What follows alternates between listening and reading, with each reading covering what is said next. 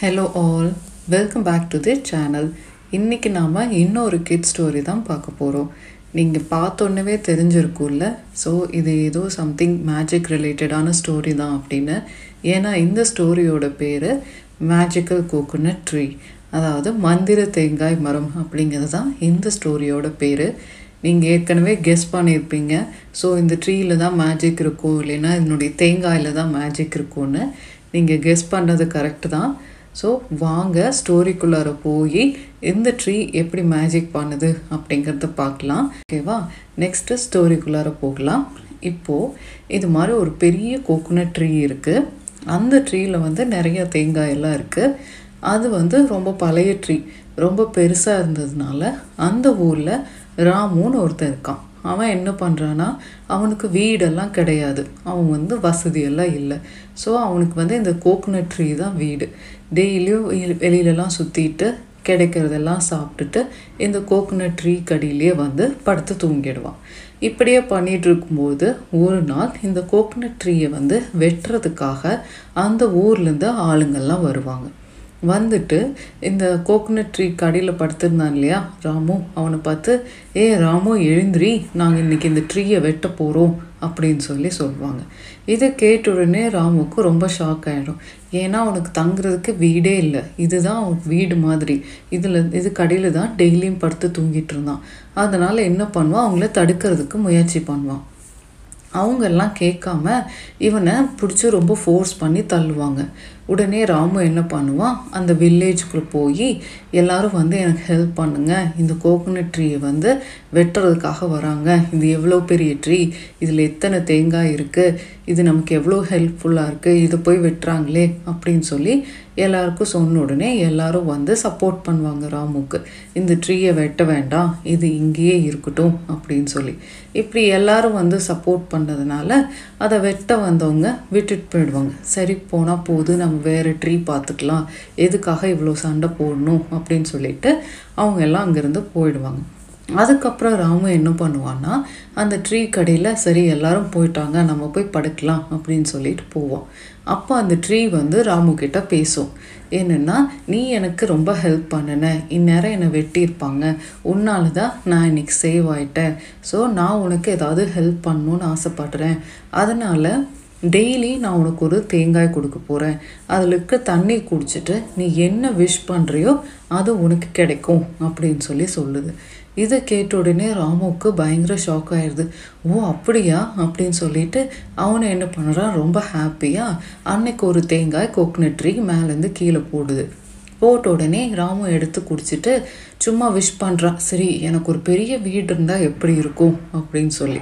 அவன் நினச்ச மாதிரியே அந்த கோகனட் ட்ரீக்கு பக்கத்தில் ஒரு பெரிய வீடு வந்துடுது ராமுக்கு ஒரே சந்தோஷம்.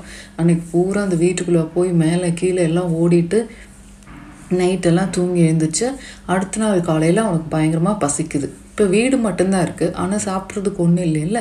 திருப்பியும் கோகனட் ட்ரீ கடையில் போய் உட்காந்துட்டு கோகோனட் ட்ரீ கோக்னட் ட்ரீ இன்றைக்கி எனக்கு தேங்காய் கொடு அப்படின்னு சொல்லி கேட்குறான் அதே மாதிரி தேங்காயும் வருது.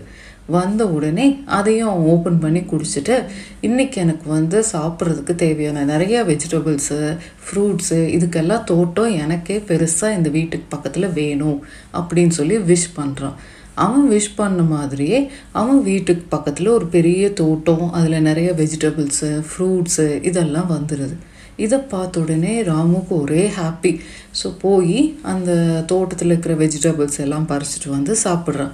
சாப்பிட்டுட்டு நல்லா படுத்து தூங்கிடுறான். அடுத்த நாள் அதே மாதிரி போய் எல்லாம் பறிச்சிட்டு வந்து சாப்பிட்றான். அப்புறம் ராமுக்கு என்ன தோணுது? இவ்வளோ வெஜிடபிள்ஸும் ஃப்ரூட்ஸும் நம்ம ஒருத்தரே பறித்தோம்னா ரொம்ப லேட் ஆகுதே டயர்ட் ஆகுதே. அதனால் நமக்கு சர்வன்ஸ் இருந்தாங்கன்னா எப்படி இருக்கும் அப்படின்னு யோசிச்சுட்டு மறுபடியும் அந்த ட்ரீ கடையில் போய் உட்காந்து ஒரு தேங்காய் கொடுக்குது அதை குடிச்சிட்டு விஷ் பண்ணுறான் எனக்கு சர்வன்ஸ் இருந்தால் நல்லாயிருக்கும். எனக்கு வந்து வீட்டு க்ளீன் பண்ணுறதுக்கு இந்த வெஜிடபிள்ஸ் எல்லாம் பறிச்சிட்டு வர்றதுக்கு ஆள் வேணும் அப்படின்னு சொல்லி விஷ் பண்ணுறான் அதே மாதிரி அவன் நினச்ச மாதிரியே ஆள் வந்துடுறாங்க. உடனே ராமுக்கு ரொம்ப சந்தோஷமாயிருது. இவ்வளோ நாளாக வீடே இல்லாத ராமுக்கு எவ்வளோ பெரிய வீடு எவ்வளோ ஃபுட்டு அவனை பார்த்துக்கிறதுக்கு நிறையா சர்வன்ஸு அதனால ரொம்ப ஹாப்பியாகி நிம்மதியாக அப்படியே இருக்கான். அப்புறம் அவன் என்ன ஆகிறான்னா கொஞ்ச நாள் ஆக ஆக அவன் லேசி ஆயிடுறான். ஏன்னா அவன் எந்த கஷ்டமும் படாமல் எல்லாம் கிடைக்குது இல்லையா? அப்போ என்ன பண்ணுறான்னா அவனுக்கு இன்னும் ஆசை அதிகமாகுது. மறுபடியும் போய் அந்த கோகனட் ட்ரீ கடையில் நின்றுட்டு ஒரு தேங்காய் கொடுக்குது.